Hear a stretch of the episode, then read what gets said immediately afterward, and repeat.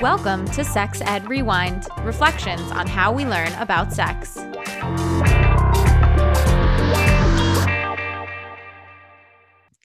Hello, everybody, and welcome to Sex Ed Rewind. And I'm so excited to invite our next guest and introduce him very good friend of mine, Mr. Spencer Harvey. Spencer is an LGBTQ and human rights activist. He holds a master's degree in global affairs from NYU, which is specialized in global gender studies and research surrounding LGBTQ rights. He's currently the communications and campaigns coordinator at GLAAD, the leading LGBTQ media advocacy org, working to accelerate acceptance and equality for the LGBTQ community. Spencer, thank you so much for joining us today. Hi, Carol. I'm so excited to be here. Thank you for having me. Oh my God, obviously, anytime. so, how are you doing this week? I'm doing good. Um, working through it. Okay, awesome. So let's dive right into it. We always yeah, yeah. start our guests off with our intro questions to kind of set the scene. A young Spencer Harvey, who was he? You know what I mean? What was he up to? So, our first question your favorite band, favorite fashion trend, and favorite slang word from when you were a teen, when you were in your high school years? Oh wow. I mean, band's a tough one because I was never really into like the band scene. Like my friends were obsessed with Panic at the Disco and like Fall Out Boy, but I was just always way more into like pop divas like Rihanna and Lady Gaga and Katy Perry. I mean, Rihanna's still like one of my favorite artists. So I mean, that would be my answer for that. so nothing's changed since high school. Not absolutely nothing's changed. Rihanna's still my favorite person ever. Lady Gaga is an icon. Everything. Yeah. I think we should let the listeners know that you did get the Rihanna book for your birthday last year. I did, and it is sitting on my coffee table. So a shrine. Favorite fashion trend? Oh wow. I was sadly a victim of the Hollister Abercrombie um, whole whole issue there. Like I just victim is the right word. And um, I like worshipped those stores. And anytime I was at a mall, I would rush in there. When I was younger, like my dad never gave me money for clothes. Like I always had to like save up my money, and that was the first thing I spent it on. So yeah, I mean, um, all of your savings going to Hollister is like is pretty tragic, truly tragic. And then favorite slang word. I mean, I guess I like kind of started speaking in acronyms like TTYL and like BRB. Like I would probably say that's maybe something I caught on to and mm. actually still has continued with me into my adult years, sadly. Mm-hmm. But um mm-hmm. yeah, that would probably be it. I just like talked in MSN. okay, cool. So now now we have a, a vision of a young Spence.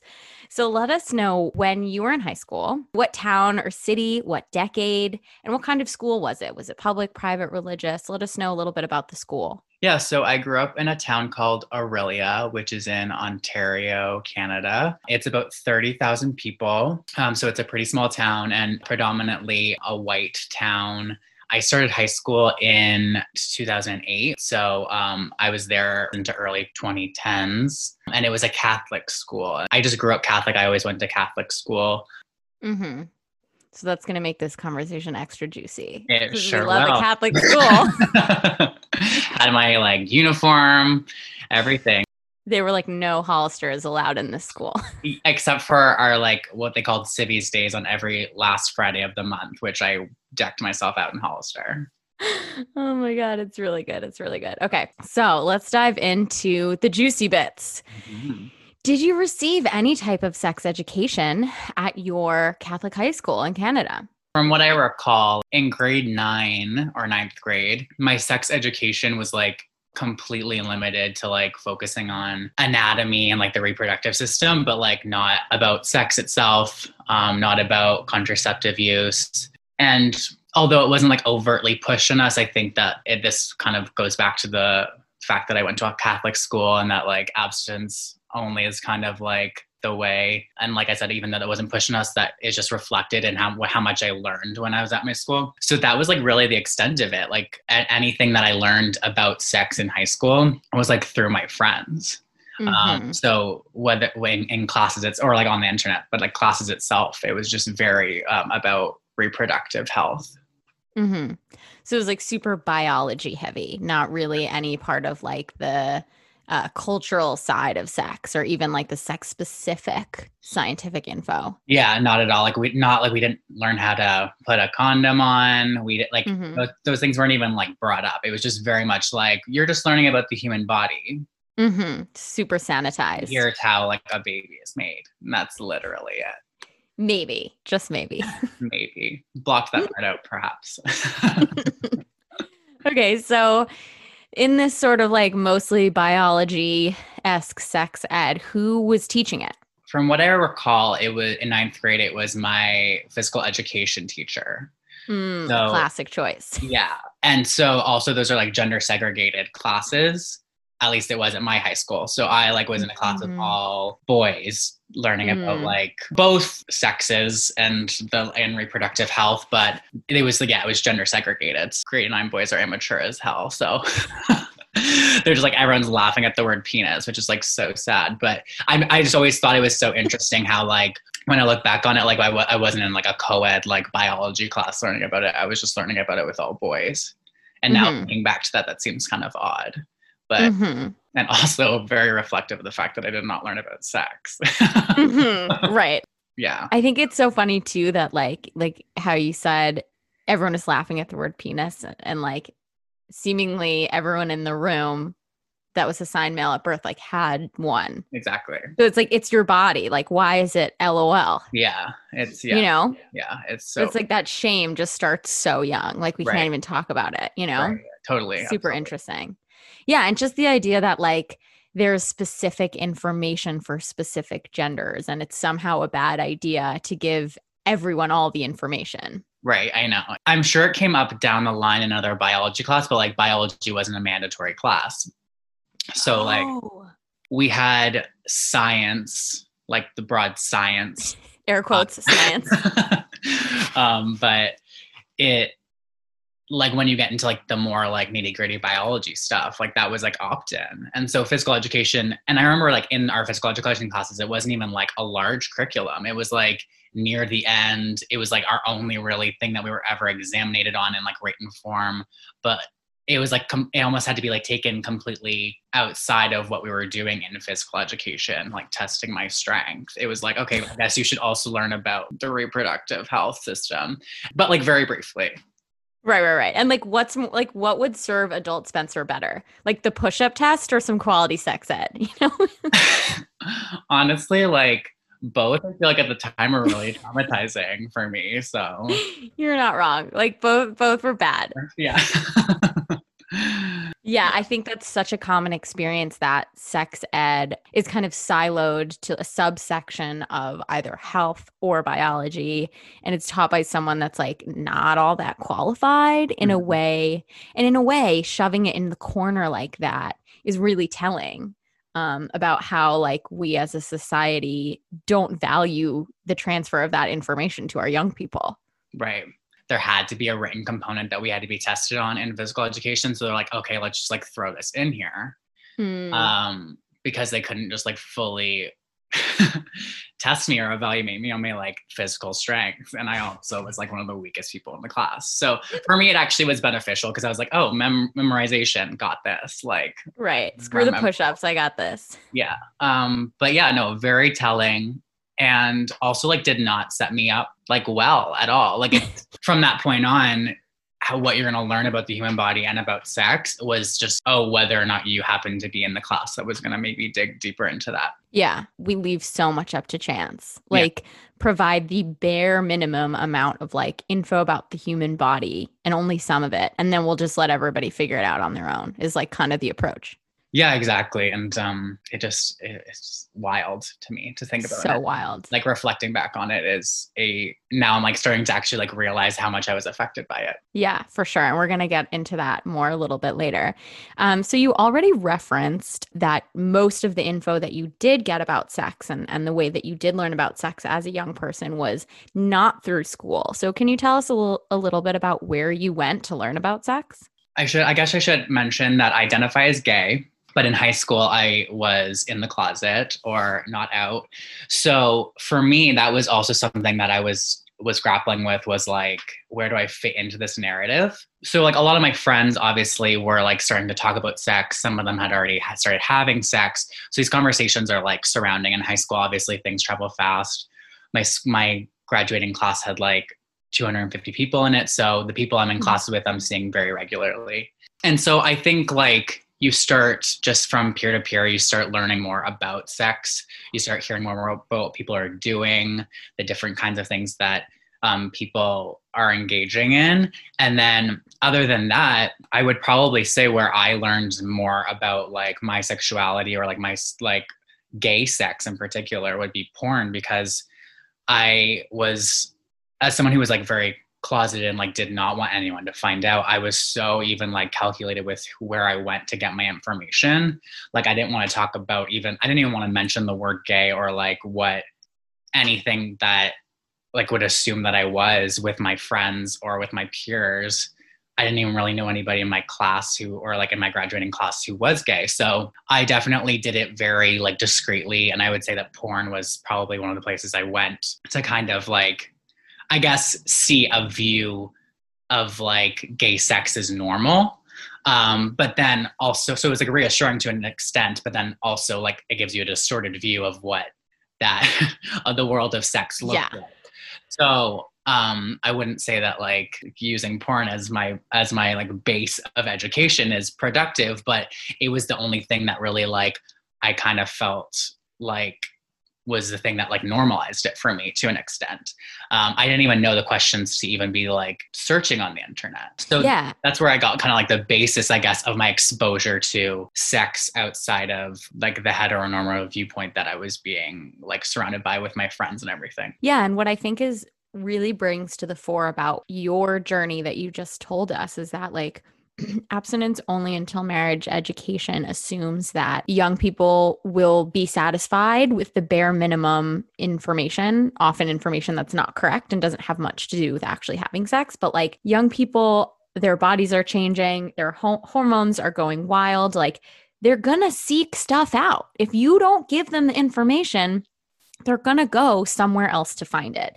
And like you said, you were looking to have your experience normalized and just to glean anything you could about what it was like to be gay because nobody gave you that information. And it's like we're really setting our young people up for failure if we just leave them to their own devices, especially as you said, if their devices is the World Wide Web and there's no porn literacy out there, you know? Right. And I mean, even then, like I, um, I like barely got I just got a laptop. So like I mean even my exposure to the internet is still at that point kind of limited. Like at school we weren't even using really the internet as much as people would now to like be doing like even just like normal research uh, mm-hmm. uh, for school and those kinds of things. So yeah, like setting me up to only have that space to look for things is also kind of like dangerous. Like, who knows what kind of information I'm going to be consuming. For me, it, it, was just like I was also just like super um, consumed by fear that I did it so like carefully and like consciously, like deleting my browser history, like all those kinds of things were just like in the back of my mind. Luckily, I, I did kind of, I never felt like I had to kind of suppress it internally, like and say that like you can't be gay. I always I always knew that it was part of me and that it was it was something that I was like okay with to an extent and like grew to like love about myself, of course. But when I was in high school, it was just like I had no one I could talk to. I couldn't turn to anybody. I didn't know anybody else who was gay. So the only person that I can rely on for information was myself. Yeah, absolutely. And I think that one of my favorite points that I always make when I'm teaching sex ed is that like not giving information is still sending a serious message about the information that you're not giving. Mm-hmm. So like just because you don't talk about homosexuality or you don't talk about sexuality as a spectrum doesn't mean that, you know, it's going to be erased from the lives and lived experiences of the people in the classroom. Like not talking about it doesn't make it go away. Right. It actually makes it like less safe. Like it's right. Yeah. Because you you then are forced to say like, okay, they're not talking about this, so therefore I should be ashamed of it. Right. Because if it wasn't shameful, they would have brought it up already. Right. You even just like kind of look at rates of depression and mental health issues amongst like LGBTQ youth. Not saying that it's completely drawn from exactly what we're talking about now, but it's a contributing factor for sure about this idea of like our lives being left out of these conversations and make, like you said, making people believe that their lives aren't normal. Mm-hmm, so, exactly. Yeah, it's that's definitely something that I felt. I think it's getting better now. I think that there's so many more resources and it's more things are more accessible to people as like the internet just keeps growing and social media and visibility for LGBTQ people continues to grow. But my experience, I kind of felt like I was really in like a in a in a difficult time between where I didn't necessarily feel that I was like super ashamed internally to be gay and that I I needed to like change myself, but I didn't feel comfortable sharing it with really anybody at the time.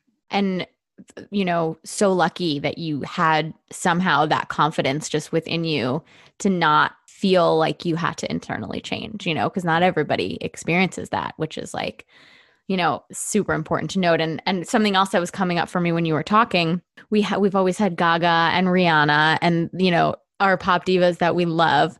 But if you are not getting information at school or, or seeing yourself represented at school, sure, you can try porn, but you're also probably going to go to the movies and read books and see TV shows and magazines. And it's like the representation wasn't there when we were growing up either. No. You know, so it's not it's not even as if you could just simply open a magazine or turn on the TV to find yourself represented as um, an LGBTQ youth. You know, it, it was it wasn't even there. I mean, it still isn't even mostly there. You know. Right. Like, and if there was depictions of LGBTQ people, like it's, it was, especially growing up, like very negative or stereotypical. I do think that like just because so much of the work that I do at GLAAD is like focused on improving like representation of LGBTQ people in the media, like across so many different forms. And of course it is it's growing at like an extent that it never has. And that's I think a reflection of the fact that people are identifying across the spectrum of LGBTQ identities at like a higher rate than ever before, which is like so great and inspiring to see. But then there's just also such a like complete opposite switch where like people are still also trying to target LGBTQ people. So we're like at definitely a cultural moment that's like very um, unique. Um, and I'm interested to see where we go from here. But in terms of growing up, like it, it was very isolating based on the fact that wherever I looked, I didn't necessarily have that thing to grasp onto that was going to like give me that glimmer of hope that I I needed or like reassurance that I needed that like this is exactly how I was going to live my life. Right. Like if you saw one gay character in a movie one time and mm-hmm. they were like suicidal because of their sexuality and that's all that you got from from gay people represent like that's so problematic. Right. Cuz then it's then it's like, oh, is that how I'm supposed to feel? hmm Totally. So, yeah. It's it's definitely um it was definitely something that took me time. And obviously as i grew older and more comfortable myself i also just began to i guess understand what i was looking for. Um, mm-hmm. and that also just came with like the cultural changes that have happened with social media the internet. But yeah like specifically high school was like a, definitely a rough time. Yeah absolutely. Did you feel like you would sort of opt out of conversations about sex entirely with your friends or what yeah. did that look like for you? Yeah absolutely. I like i feel like i didn't come out until i was 21 and specifically definitely through high school like i i guess people uh, people assumed that i was gay for so many different reasons. Like i was effeminate in different ways. Um, i liked different things that other men typically didn't like. Um, big air quotes there. We love yeah, it. Yeah, for sure. Like I like I guess what like an example is just that like my if I compare myself directly to my brother, like he's three years older than me and he like started high school like he's a jock he like played so many different sports and i came in and i was like super interested in drama and like i always was and i and i think that like people just like there's a contrast there that mm-hmm. like people really like hang on to. And so and like my interest in like music and like i really loved like female pop stars like those kinds of things that people just like continued to add to a list and they're like oh spencer must be gay. So like it wasn't something that i um like it was something that I, I heard on a regular basis and i never like really tried to let it bother me but it was always like lingering and i just was mm-hmm. i was often different than other boys my age. And so in order to distance myself from that like confirmation that people were going to like get about me that i was gay. I just like yeah like i like you said um, stopped talking about sex or like really distance myself from those conversations. Same with relationships or like interest in girls. Like i would maybe like plant a seed here and there and be like oh yeah like she's pretty or like she's hot but like if there even like a conversation about a guy being attractive came up i like either like diverted the conversation or just like completely shut down and like really tried to get away from it because i even just felt uncomfortable even like as someone as now like i'm like a firm believer obviously in like men appreciating other men's beauty, like those kinds of things, even if they are like identify as heterosexual. But at that time, I just like didn't know that like that's something that was going to be perceived as like people. If I said like, oh yeah, that guy is like good looking, like game over, like confirmation. Mm-hmm. We have like we have that confirmation now. Um, and just yeah, growing up, people are terrible. So, mm-hmm. um, so yeah, like I really distanced myself from those conversations, and that like really has had, I feel like, a profound impact on how I still view sex and relationships. Like I said, I, I came out when I was 21, and I, to this day, still view I, I pretty much see it as when I came out, it's kind of like when my teenage years started all over again. Mm. Because like I wasn't even like trying to like date in secret or like, you know what I mean? Like I wasn't trying to have intimate relationships with other men when I wasn't out because I just had such a strong fear of being caught. Mm-hmm. So when I did decide to come out, and now it's been like almost five years, I, I feel like even now I'm still kind of going through that like teen phase where I'm just like, I still have so much left to experience. And it's such a growing, like a transformational period of my time or my life, I should say. Um, and so I, I, just feel like even now I'm just exploring so much more. And this is kind of things I feel like a lot of people who identify as straight and don't necessarily have these same challenges in high school kind of go through then. And I'm going through those now. Yeah. And what I love about the way that you described that is it really highlights how foundational that time in our lives is. And folks who identify as straight are allowed to go through that journey when you know biologically it starts for them you know when they go through puberty when their hormones start to change you know we we cherish memories of high school in our culture of just like you know falling for people and gossiping with their friends about who's hot and who did you kiss you know uh, on the football field or i don't even know wherever they kiss these days but like to have that taken away from you is fundamentally wrong you know? I mean and and it could be it could be remedied so easily by introducing the fact that sexuality is a spectrum and introducing comprehensive sex ed because it gives folks that don't identify as straight um, a way to see themselves and it gives their peers a way to learn about the spectrum of sexuality in a way that's safe and healthy and accurate and inclusive. And without that you know we rob so many LGBTQ young people of a really, you know, exciting and sexy time in their lives. Absolutely, I totally agree. I think that like if I had heard the word or like heard the acronym LGBT, because at that time I think that's what most people were referring to, even just like how much has changed in the past like 10 years um, with regards to like trans visibility and education and awareness around trans rights. Just like even hearing someone say like lesbian and gay in a very like casual and positive tone would have like completely changed so much for me. And i think i when i look back it's actually why i block out a lot of my my high school memories is because i don't identify with that person anymore. Like i really wasn't myself because i was shutting down so many things about myself. And like i kind of wish i could go back for a second and be like where was i mentally at that time? Because I think I was just compartmentalizing so many parts of my life and really trying to like shut out the ones I didn't want to address. And so it's just it's been such a process where it's like almost like I'm completely like I've like started over in so many aspects and then still trying to carry along the pieces of me that I like did I did love and how like that those are the parts of me that continue to grow. Whereas like there's some parts where I completely just like shut down and then like turn back on a switch. And it's just it's very interesting to think about. And sometimes I catch myself in different situations where I'm just like, oh wow, this is a reflection of that period of time in my life that could have been completely different if like you said i was even just given some form of like positive representation or education surrounding the parts of me that i was like conditioned to believe were wrong or societal expectations or assumptions made me believe that i was like some sort of form of outsider those years of your life are so foundational and um, it, it's just, it's just very telling in who I am now and what, what what kind of journey I'm still on to kind of find comfort and acceptance in the way I navigate my relationships and sex and all those kinds of things. Yeah, absolutely. So I feel like we just simultaneously answered all the questions in this one rambling dialogue, which I truly love to see.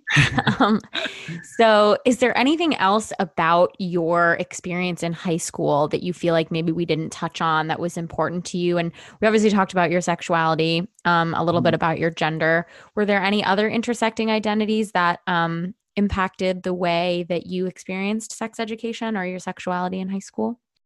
I, I like I mentioned before, I grew up in a very like white town. So everything was like very white centric. And I think that when I like even to this day, I'm just like growing to to see how as like a white gay man, I, I'm like still so lucky in comparison to like so many other marginalized groups. Like I think of one thing that we're not often taught about at all is HIV AIDS. We just released a report earlier this year at GLAAD that showed that so many people are still so completely unaware of and lack knowledge surrounding HIV and like what kind of prevention measures there are for HIV at this moment. So many people think that you can still like if someone has HIV and is HIV positive, that like touching them can you can contract HIV, which is just like reflective of the stigma and how much discrimination there was towards people living with HIV like specifically starting in like the, the AIDS epidemic of the 80s until now, there's just there like media hasn't done um, enough really to kind of change that narrative. Like black and brown communities are so much more disproportionately affected by it and lack access to resources. Um, and so I guess it's something I've just been so much more aware and have been educating myself about as like a white gay man. I'm still so much more like in a privileged position to have access to these things and to have access to information in particular that allows me to even know that this is something that I should be educating myself on. So I would say that like that's been something that's pretty top of mind for me, um, especially and something that informs a lot of my work. I guess I've just been kind of understanding how my identities and my intersecting identities influence how I navigate through the world as it is currently. Yeah, absolutely. That's such a good point. And it's, it's, such a testament to the fact that, like, we don't really see whiteness as being a culture or even being a race, right? Like, whiteness is just seen as like the norm, the right. default. And so, oftentimes, I think as white people, we don't even realize that we have a white lens on because everything around us is shown to us through that lens, so especially, you know, as young people, if we're not given the language to talk about that. So it's so important to reflect on the privilege that we have, you know, as white folks in the space. Pulled up a little factoid to bring it back to sex ed. Um, only 20 states in America require that when you're talking about HIV, that information on condoms and contraception be included. So that oh means there's folks running around teaching about HIV and not talking about condoms or contraception, aka abstinence only. Like it's wild when we teach about HIV. With it goes without saying that we need to be teaching about condoms, right? And cotton prep and PEP. But like t- only 20 states require that you have to talk about condoms and contraception when you're talking about HIV, which is just so wild. Yeah, and I, I think it's just like super reflective of how far like we still haven't come in so many regards to like the stigma that was surrounding gay men and bisexual men and men who have sex with men from the 80s like when people were calling aids like a gay cancer and they're pretty much just saying like stop having sex then and they're like oh no like like you can have safe sex and not contract HIV. Um, mm-hmm. And people were just like, people's like solution which is like no like gay men need to stop having sex it's a reflection of the fact that like it's not natural for this to happen and it's just and, and like we're still we're still like we're still not like fully out of mm. like to an extent that mentality which is like so sad but it, it really just comes through like the fact that even if you know a gay person or an LGBTQ person in your life, there's still so much discomfort with talking about gay sex. And like the fact that more people know people in their life who identify as LGBTQ or along the, the spectrum, how often do you really engage in conversations about sex with them?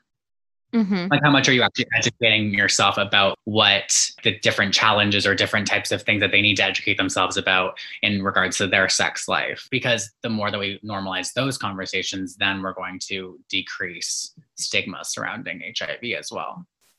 Yeah. And I want to shout out one of our uh, other episodes on this podcast. I interviewed a friend of mine, Gene, and um, his, we wrap up at the end to talk about what you wish your journey would have looked like. And he said, I just wish someone taught me about anal sex. I would have mm. saved myself so much pain and time. Just goes back to the idea that the, that erasure is sending a very clear message mm-hmm. about that particular sex act. You know, by not talking about it, we're letting folks know that one, that they shouldn't do it.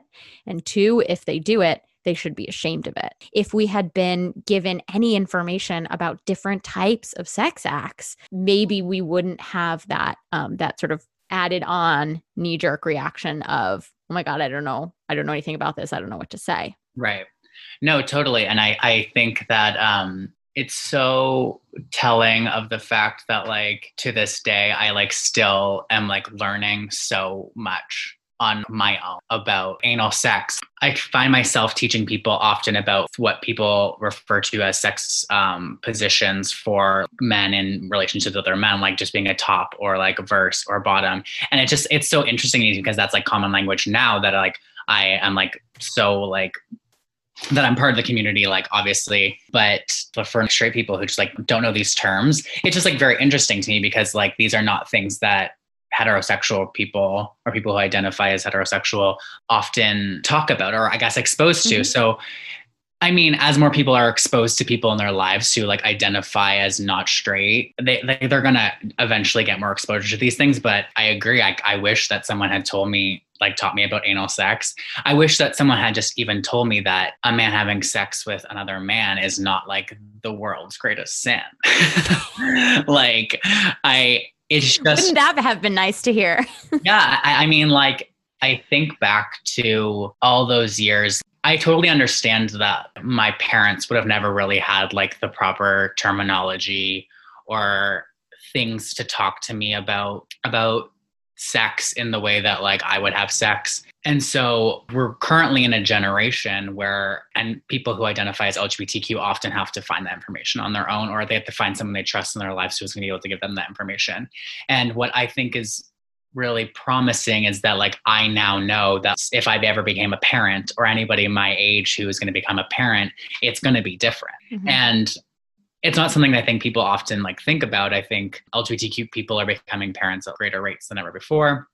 But like no one ever I don't think like necessarily pinpoints that that part of it. Like I'll mm-hmm. be able to have a conversation with my children about if like they identify as straight about having sex and then also like flipping the switch and doing it for like if my child identifies as anything other than straight. I think that's really promising. It's kind of also beautiful and like it's just a reflection of how generationally like how much we change. But also it, it, also brings me hope that like if my even if my like sister for some reason like didn't have the resources didn't feel like she had the resources she could also come to me and like for her children. So i think we're bridging these gaps. And i i think that sadly my experience might have not been the best thing ever. I think i turned it all right. It, you sure did spence. But there's so much that has changed in, in a positive aspect and there's still so much we have left to improve upon so much yeah, to do. Yes. yeah.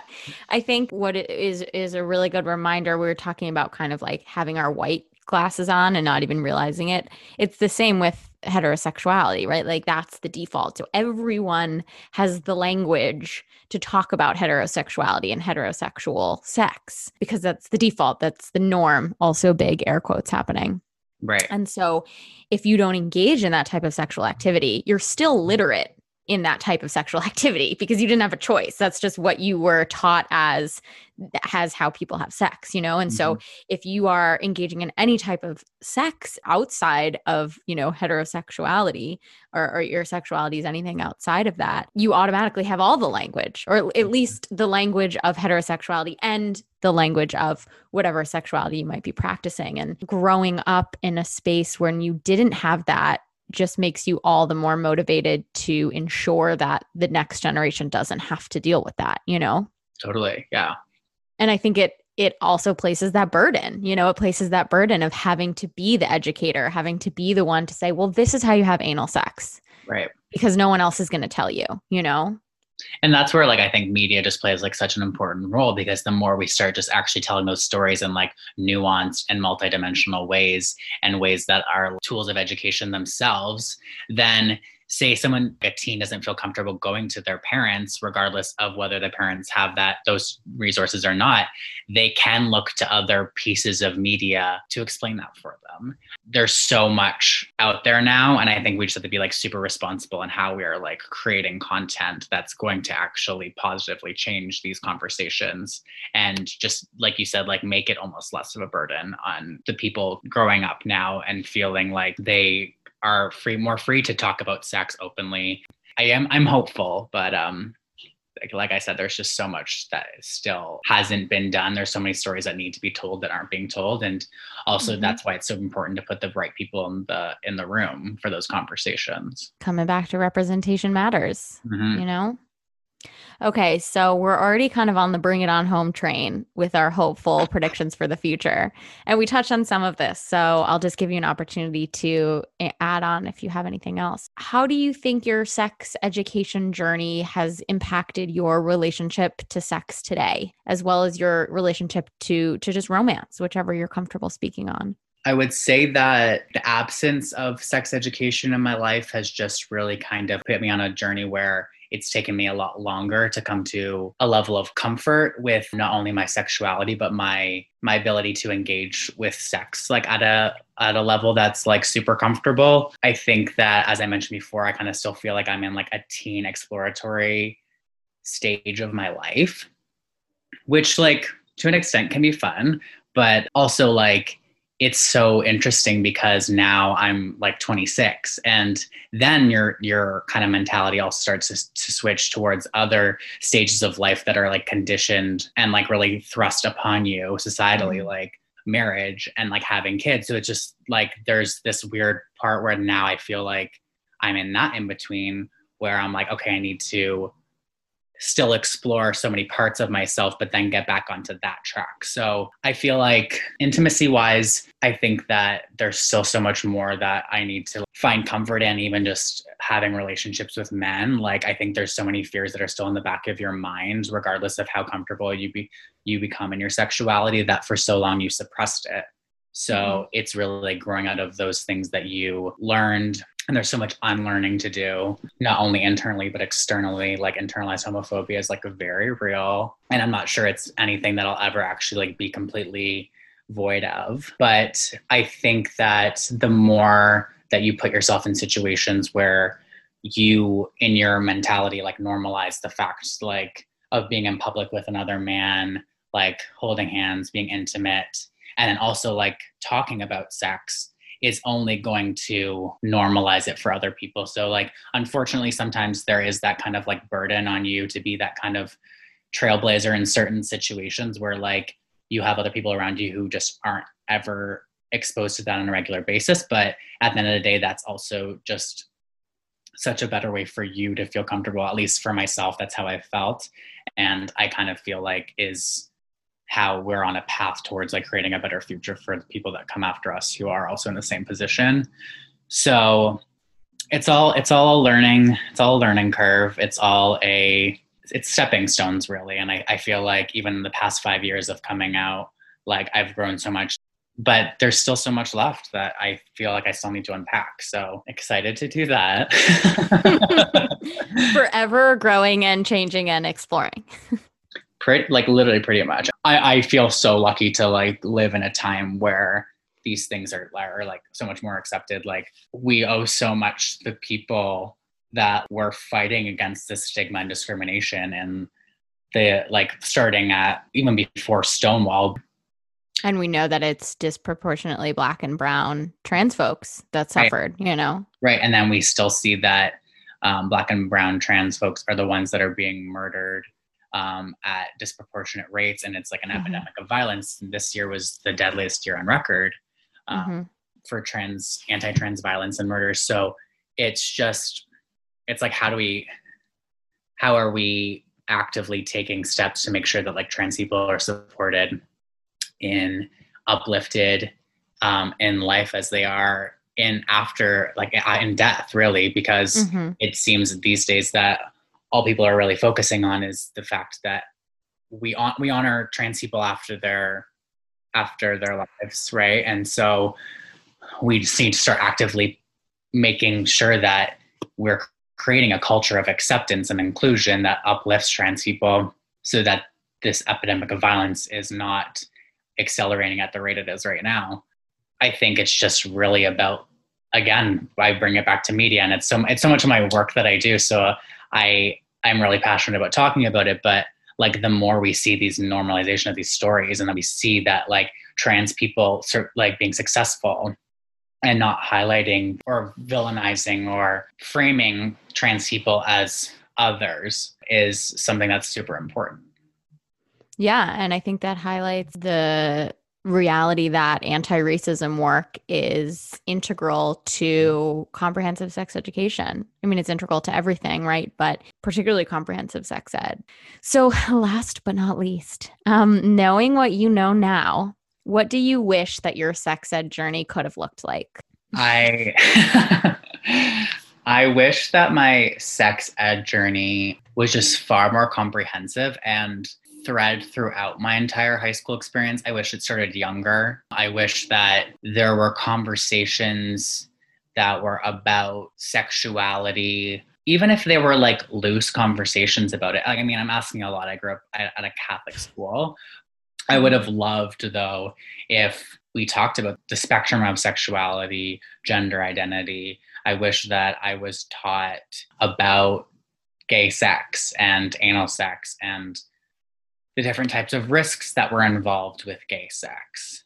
Um, and the pleasures. Having sex with men. I would ask like a full textbook. Like Yeah, like give it all to me. yeah. I mean, there's a whole conversation about like at what age you're supposed to be teaching people this. But the, the, the thing is that like sex is inevitable. And the earlier, and like you know this obviously, the earlier you actually start talking about these things openly, the less ashamed people are and the more responsible they're going to be when engaging in sex. So I, I, honestly just wish that these conversations were normalized and the more that we're actually talking with children and teens about these things, even if they don't identify as LGBTQ, they also become more aware of the fact that these are the lived realities of other people. And then it doesn't become this stigmatized conversations. I guess my my wish was that I was even giving given like some sort of hope or a glimpse of what my life could look like yeah, absolutely. And it's so, I feel like at the end of every episode, I come to this conclusion. It's like so much needs to be done to fix mm-hmm. the sex education system, but also a couple of things here and there would even make a massive difference, you know? Right. Maybe like I think back to it, it's like, who knows if I would have been comfortable with my phys ed teacher teaching me everything about it. Like maybe that's not what I want. Yeah, for sure. Like maybe just not have a PE teacher. right if we don't have professionals, like bring in a professional that is going to be able to talk about these things in a clear, nuanced, and a comforting way. People need to feel comfortable talking about these things. And I think oftentimes the reason why we still don't feel comfortable is because we weren't taught to feel comfortable. Yeah. Okay, cool. So, any parting words of wisdom for the people out there? I would just say start asking questions at a younger age. Oftentimes it's a lot easier said than done, but if you have like a couple people in your life who you feel like you can talk to about these things, whether it be your sexuality or questions you have about sex in general, don't hold off on doing it because there's no reason to feel ashamed about asking those questions. It's a natural part of life. The more open we are about it, the more we are able to create in this culture of inclusion where we shouldn't feel ashamed of our bodies or of our sexuality or of who we are. Great advice for everyone of all ages. Yeah. We should never stop questioning and learning about who we are and who we love. Yeah. If you're like a 37 year old straight white dude and you want to know about gay sex, like ask a question. Like you Get should there. like you know what I mean? I just feel like we need to really knock down these barriers that like are still preventing people from like even having a conversation. Like heterosexual relationships, like people are there's still stigma around like talking about different sexual positions. Like it's like Oh how do we, yeah. how are we how are we still there? But We're barely getting through conversations about heterosexual sex. Let's be real. we didn't really talk about that, but like it's No. completely true. I mean, Uh, that's hanging on by a thread. It's not as if that's the gold standard of how we're going to be doing it. You know what I mean? Yeah. It starts, I feel like one on ones. Like it starts like you and I talking about it. And then we continue to open up these doors that have been closed for so long. Absolutely. Words of wisdom to end on. So, since you do awesome, great work, is there a place where folks can find your work and read and read what you write for GLAAD and, and follow along with you? Yeah, for sure. GLAAD.org is where all of our resources are kind of centrally there, also on social media at GLAAD. And a lot of the work that we do is uh, obviously focused on like media representation and working through media to kind to tell the stories of LGBTQ people in so many different ways. I would say start there. There's so many different other LGBTQ organizations that do great work in the space, which you can find through our website. And you can always find me on social media too. Um, if you have any questions, feel free to reach out. All right. Do you want to drop your handle or no? Sure, at Spence Harv on Instagram and at Spencer Harv on Twitter. Um, okay, Spencer, thank you so much for chatting with us today. This was fantastic. And I look forward to many more conversations like this in the future. Yes, thank you so much for having me. I had a great time. Okay, bye. Bye. You can find the show on Instagram at SexEdRewind or online on my website at caroconfort.me. I drop new episodes to podcast platforms every Monday. The cover art and website are by Kelsey Reifler, and the podcast is produced and edited all by me.